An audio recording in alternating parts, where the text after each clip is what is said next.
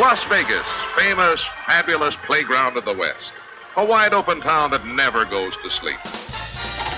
Vegas! Vegas, baby, Vegas! You're either in or you're out. Right now. My best mates are going to Las Vegas this weekend. I'm told it's incredible. Las Vegas, here we go! Pack your bags and get ready. You're going to Vegas with someone who knows Vegas inside and out. This is Vegas Never Sleeps with Stephen Maggi, the podcast. From Television City in Hollywood, it's the Carol Burnett Show. With Harvey Korman.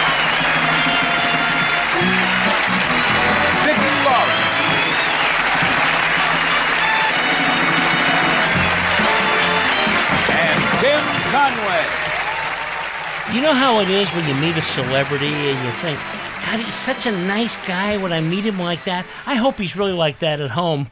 Well, one of those people is Tim Conway. Everybody knows him, everybody loves him. And the good news is he was that way all the time. And we've got his daughter with us, Kelly Conway, who's written a great book, My Dad's Funnier Than Your Dad. And that pretty much is true. Growing up with Tim Conway in the funniest house in America. And talk about just an odd thing. We've been trying to get a hold of Kelly for a little bit, and she happens to be at the gravesite. She was going by to say hello, so kind of a, an interesting place to be. But uh, Kelly, I am sure you miss your dad every day, and uh, it's just so nice that you were able to capture that, so people could really feel comfortable knowing that wow, we like this guy so much, and uh, he's everything we thought he was. He is, and he, I mean, he was, and and that's like I said, the the thing that people ask me first is, was he the same at home as he was on TV? And he was. He was kind and uh, funny, and it was a walking circus every day. Well, you know, you talk about a walking circus, and people see him, and the one thing about him, he has that kind of dry sense of humor where he's low key and he makes other people laugh. Was it that way at home too? Like not only among the family, but when friends would come over and so forth. W- was it always kind of where uh, he just felt comfortable in every situation? Yeah, he, I mean, we didn't. Nothing was ever different at home for us, and because that's all we knew, it wasn't like we lived with a celebrity. It was just our dad, and he had a good job, and it was a great, fun job. Um, but our friends and family and people that would come over on the weekends or Christmas or birthdays were just. I mean, they were famous, but we no one ever put it together. Not my I have five younger brothers, and they were just. It was just what we did on Saturday or Sunday or Christmas, you know. Um, it, it was always fun and it was always something different. My dad would never just say, "Hey, let's let's go swimming." He would put together a swim meet uh, with all the neighborhood kids and have trophies and uh, T-shirts and prizes and put lanes in the pool and uh, you know a barbecue after. So it was always. I figured out in writing this book that I think he just did it to keep us quiet um, and to keep us a little bit tamed because there's six of us. Uh, so Yeah, well, that's always, a always big family. occupied. Well, you know what's what's interesting is he was big into projects. This cracks me up. Like he, he builds a go kart track for you in the backyard, and he doesn't bring in a crew or anything. He does it all himself. I mean, was this kind of a, a way of him just kind of relaxing and uh, you know getting away a little bit, you know, from the behind the camera? Definitely, he's he was all about the projects, and uh, like I said, it wasn't just to go swimming; it was have a swim meet, and you know, forty kids would show up, and we had teams, and yeah, the go kart track. He was handy, and he was resourceful, and he built. Um, I mean, you know, like an obstacle course with a little river and uh, trees in the way, and a hill, and uh, lots of turns, and so he just he he wasn't the type to sit around and watch TV on his days off. He had to be doing something, and if it was a go kart track or uh, you know make the house, make the living room into a movie theater because The Wizard of Oz was going to be on that night, um, that's what he did.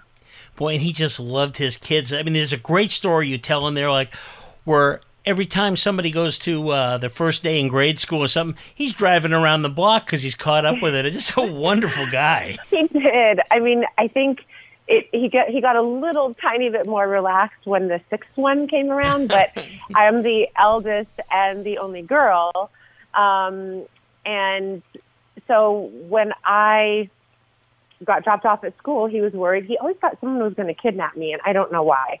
Um, but he drove around the block a few times and found that during recess I got left behind in the playground, and he snatched me up, saw me crying on the playground, reached over the fence and pulled me up by my sweater and put me in his car and said, "You're not going back." So hope you liked it. I hope you didn't make any good friends because you're going to another school. How dare they leave you out on the playground? Your dad, your his entire life up till just about the very end, was always involved with show business, and you know people wanted to have him around and so forth.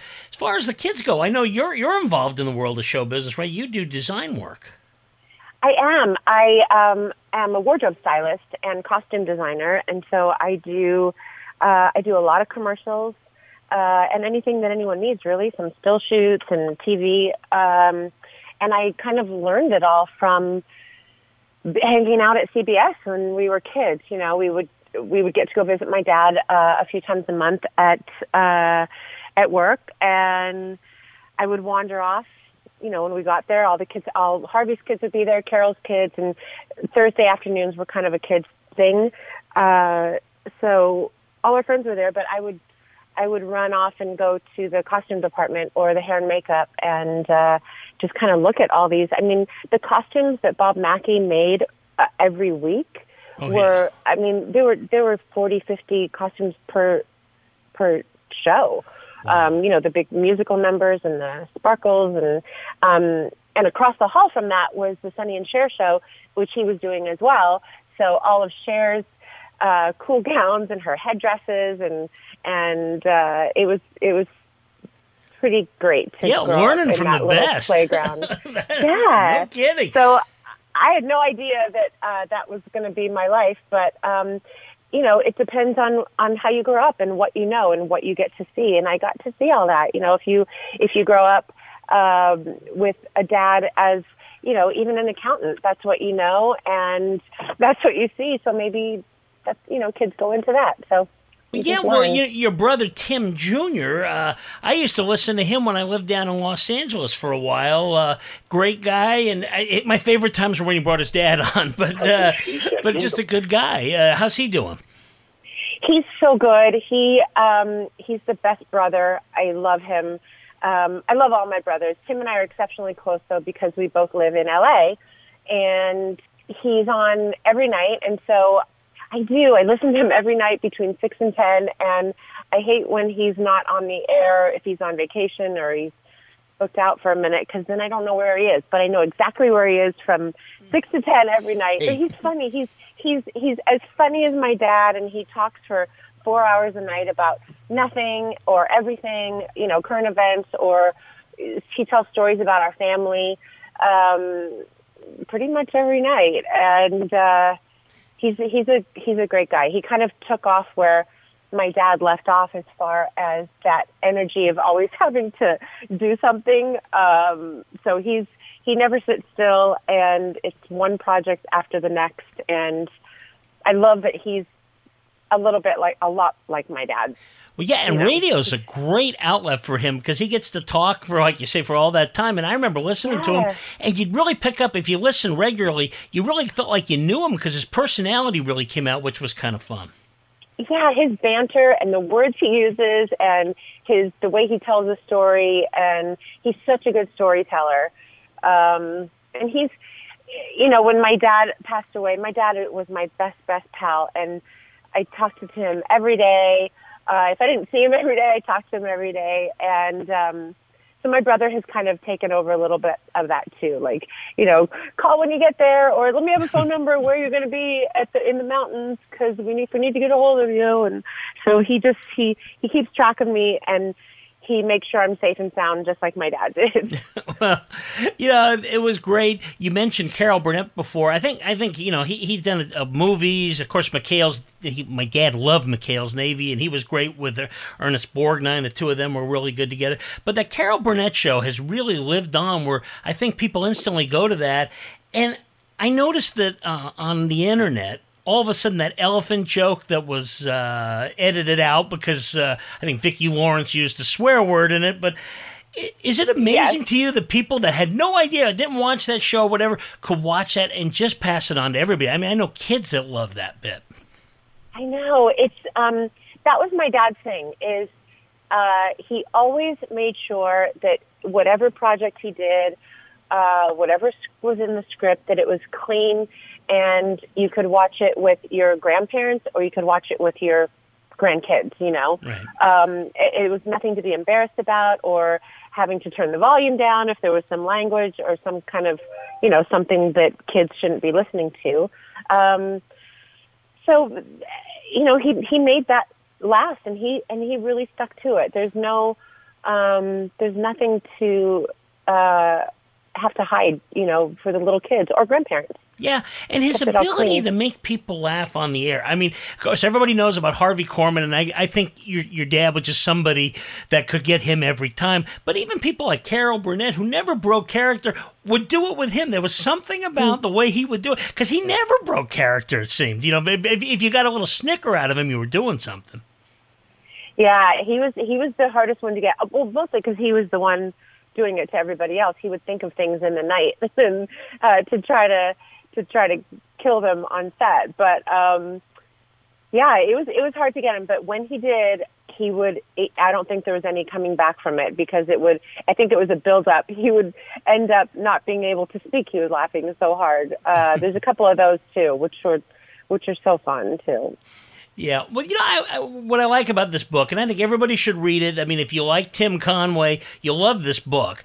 And it, it you know, it's one of those where you're not trying to tell some secret, some some n- nasty family secret or anything. It really is a love letter to your uh, to your father, but it's told in a way so people kind of feel like they could understand what that was like, and just really what a great childhood you all had.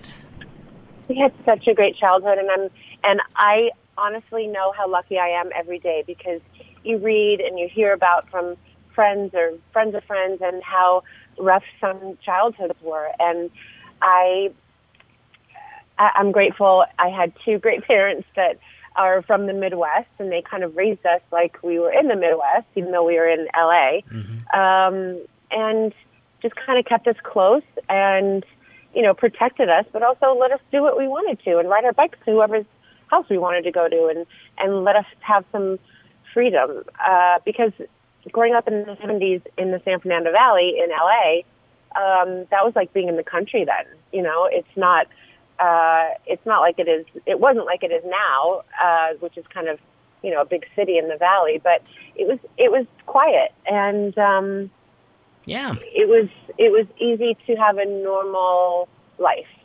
Yeah, you know, and you talk about it's kind of like the movie Cheaper by the Dozen, and I think it is. I mean, very seldom do you actually see families that live like that. You didn't have that big a family in, in that in terms of 12, but you did have uh, a good sized family, and it kind of makes us think back to the days, at least it does to me, where, boy, you know, you'd, you'd have friends friends of the family or something, and some big family where everybody just gets along like that, and you just see this wonderful thing. It, it- with with the right parents, it really ca- can be a wonderful life to have a big family. It was, and we were.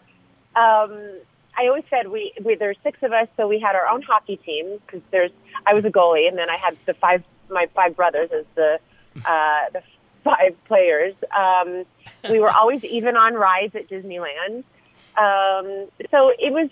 I mean, we took up you know sections of restaurants and and uh, and believe me, then there was some fighting in there. Like you can't Right. have six kids without uh, without fighting. But even the fights were, um, you know, we'd fight about something about who has the Monopoly game and you know who took the last popsicle or whatever it was. And you know, a few minutes later, we'd be back to um, playing and and kind of forget about it. It was it was uh, a few trips to the emergency room for stitches after a big brawl, but in the ER, uh, we were laughing anyway. So Well, you managed to stay in Southern California. A lot of people take off, so that's not. Of course, what you do for a living makes sense. You know, you mentioned you did some commercials. Any we would know off the top of your head? Um, I do. I have done for a long time. Um, the fast food Jack in the Box. Oh, okay. And um, I know you guys have them in uh, out there in Nevada, and it's kind of it's kind of the west portion of the country. I think it's divided by uh, regionally, like this west part of hmm the United States. But there's some back east, and I've been doing those for about 24 years. Wow, nice. Um, yeah, so that's a good gig. I do a lot of Honda um, commercials, and actually, I mean anything that you get called for. It's uh, right. uh, we just finished some big Super Bowl spots uh, for Honda, which uh, are always really fun and big. Um, so yeah, we're already done with Super Bowl because it's getting toward that time of the end of the year, and Christmas spots and stuff like that. So it's kind of busy right now. Yep. And I always love to see successful people come from my school because I went to USC as well. So I've, I just I saw that and go, oh, this is terrific. I, I, I went to USC because my our cheerleading coach in high school in at Birmingham High School in the Valley um, was a huge alumni. I mean, he was he was faithful to USC to the end. Uh, wanted me to go there because he wanted me to be a cheerleader, a song girl at USC, and so I was like, cool, that's what I'll do. I'm not sure what I'm going to major in, but can you major in cheerleading? I don't know. Um, so I I went and I ended up not being uh, a song girl cheerleader because I ended up skiing more than I was cheering. So I ended up I ended up teaching becoming a ski instructor and teaching skiing. So Great. but I loved USC. I liked it there. Oh, well, that's terrific. We're proud of you. That's great. And this book is fantastic. You can get it. It's called My Dad's Funnier Than Your Dad Growing Up with Tim Conway in the Funniest House in America. Now, it's actually going to be released December 15th. Is that correct? Yes, and by it was supposed to be released November first, and then we ran into some uh, delays, actually COVID and paper supply and some editing uh, glitches. But um, they had to pick a new date for it to be released, and at first I was I was thinking, oh, you know, I didn't want it to be delayed, but when they told me it was December fifteenth, that's my dad's birthday. So It's perfect. actually this book is being released on his birthday, which is uh, I think is such a great sign that he's with me on this because, you know, you second, I've never written a book. I am more on the other side of the camera. I've never done this side before. And I think I'll speak for myself. I second guess myself every hour of every day about, um, you know, gosh, should I have written it?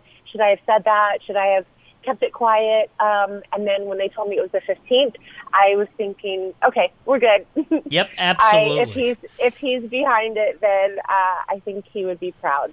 Absolutely, it's great. So you can get that for Christmas if you hurry. it's coming out December Yeah. 15th. And if it's after Christmas, you still want to get it. It's a great book. My Dad's Funnier Than Your Dad Growing Up with Tim Conway in the Funniest House in America. Kelly, thank you so much. It was great meeting you, and we look forward to hearing more about it. If you ever write a second book, let us know that as well. Thanks for having me.